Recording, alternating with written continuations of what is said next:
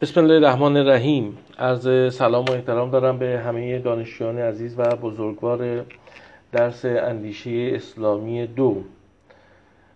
در جلسات قبلی و در واتساپ درس رو کتاب رو خدمت همه دانشجویان معرفی کردم. گفتم مطالبی که ما تدریس می‌کنیم از کتاب اندیشه اسلامی دو تعلیف آیت الله جعفر صبحانی و محمد محمد رضایی است.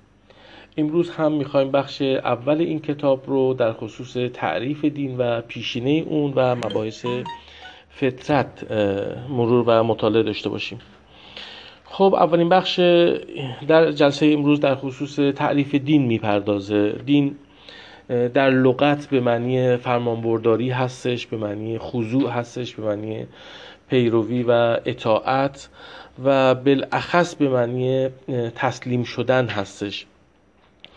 معنی جزا هم برای معانی لغوی دین بیان شده. کما اینکه شما در قرآن در سوره هم میگیم مالک یوم الدین اینجا دین به معنی جزاست.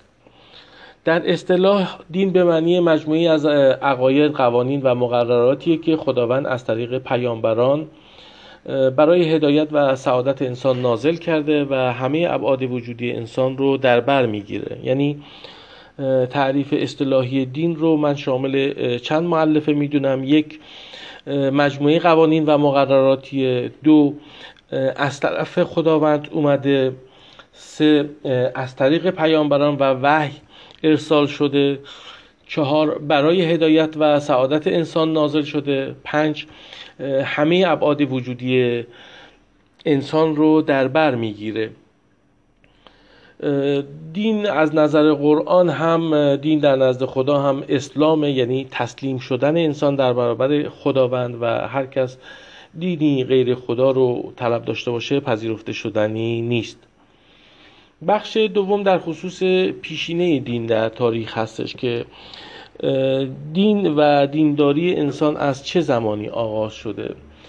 بی تردید دین آغاز پیدایش دین همزمان بوده با پیدایش انسان. یعنی هم زمانی که انسانهای نخستین حتی آدم و حوا بوده دین وجود داشته دین حق وجود داشته. یعنی خداوند همزمانی که انسان رو خلق کرده برای هدایتش هم دینی در نظر گرفته و ارسال کرده. منتها خب دین در شکل مشتمل بر چند تا کلیات اساسی بوده مثل یک تا پرستی مثل معاد و زندگی اخروی انسان و مشتمل بر برخی از مباحث اخلاقی. بخش سومی هم که امروز می‌خوام بهش بپردازم در خصوص فطری بودن دینه. ببینین دین یک امر فطریه. وقت میگیم امر فطری به چه معناست؟ به این معنیه که خداوند در فطرت هر کسی میل به کمال میل با به رشد رو در وجود انسان قرار داده و فطری بودن دین دقیقا به این معناست که محتویات دین که توسط خداوند ارسال میشه با ساختار وجودی انسان مطابقت داره. یعنی شما فرض کنید دین انسان رو دعوت می‌کنه به خداپرستی. خب خداپرستی یکی از گرایش فطری انسان هستش. دین انسان رو دعوت می‌کنه به پرستش. خب پرستش یکی از فطریات انسان هستش. دین دعوت می‌کنه انسان رو به سرای ابدی. خب جاودانگی یکی از امور فطری انسان هستش. بسیاری از اموری که دین بیان می‌کنه در فطرت و سرشت همه انسان ها وجود داره و جدایی ناپذیر انسانه مثلا شما حساب کنید معرفت و گرایش به خدا در نهاد انسان وجود داره میل به جاودانه زیستن میل به حیات ابدی خب در وجود انسان قرار داده. به همین خاطر با تاکید میشه گفت که اصول اساسی هر دین در نهاد همه انسان ها وجود داره و دین حق یک امر کاملا فطریه که در قرآن هم بهش اشاره شده. بحث دیگه ای رو که در همین جلسه لازم می‌دونم بهش بپردازم بحث مراتب دین هستش. ببینید ما دین واحد داریم یعنی از نظر اسلام دین حق یکیست و از آدم تا خاتم یکیست. همه ادیان همه مذاهب و شریعت ها مراحلی از دین واحد هستند یعنی یک رشته واحدی بوده یک دین واحدی بوده از آدم تا خاتم. حالا در این وسط هر, هر کس مراتب و شریعت و مراتب مختلفی اومده. این درجات این اختلاف ادیان به درجاتشونه به مراتبشونه. یعنی برخی ادیان ساده تر بوده برخی ادیان کامل تر بوده. و هر دین متناسب بوده با شرایطش شرایط زمان خودش. به همین خاطر شما این نکته اساسی است که باید دقت داشته باشیم این که در بیان ما هیچ وقت ناسازگاری رو نداریم. اینطور نیست که دین اسلام یه چیز رو بگه دین یهود چیزی دیگری رو بگه دین مسیحیت چیزی دیگری همه این ادیان کاملا با یکدیگر سازگار هستند و اختلاف هایی هم اگر وجود داره اختلاف که نه تفاوت هایی هم اگر وجود داره میشه گفت که به همون شرایط زمانی خودش برمیگرده. هر دین مربوط به یک مرحله از زندگی بشر بوده و اون شریعت ها و مذاهب هم به همون مرحله پرداختن. برای هدایت انسان های همون مرحله اومدن.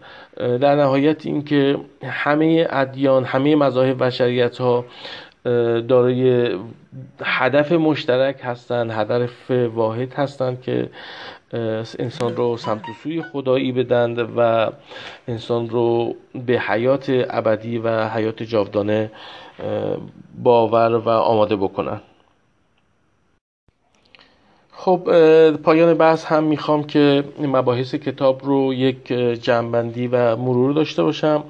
بخش اول در خصوص تعریف دین گفتم. تعریف دین از نظر لغوی که به معنی تسلیم و جزا هستش. تعریف اصطلاحی دین رو گفتم که دین مجموعی از قوانین و مقرراتی که خداوند از طریق پیامبران برای هدایت و سعادت انسان فرستاده و همه ابعاد وجودی انسان رو در بر می‌گیره.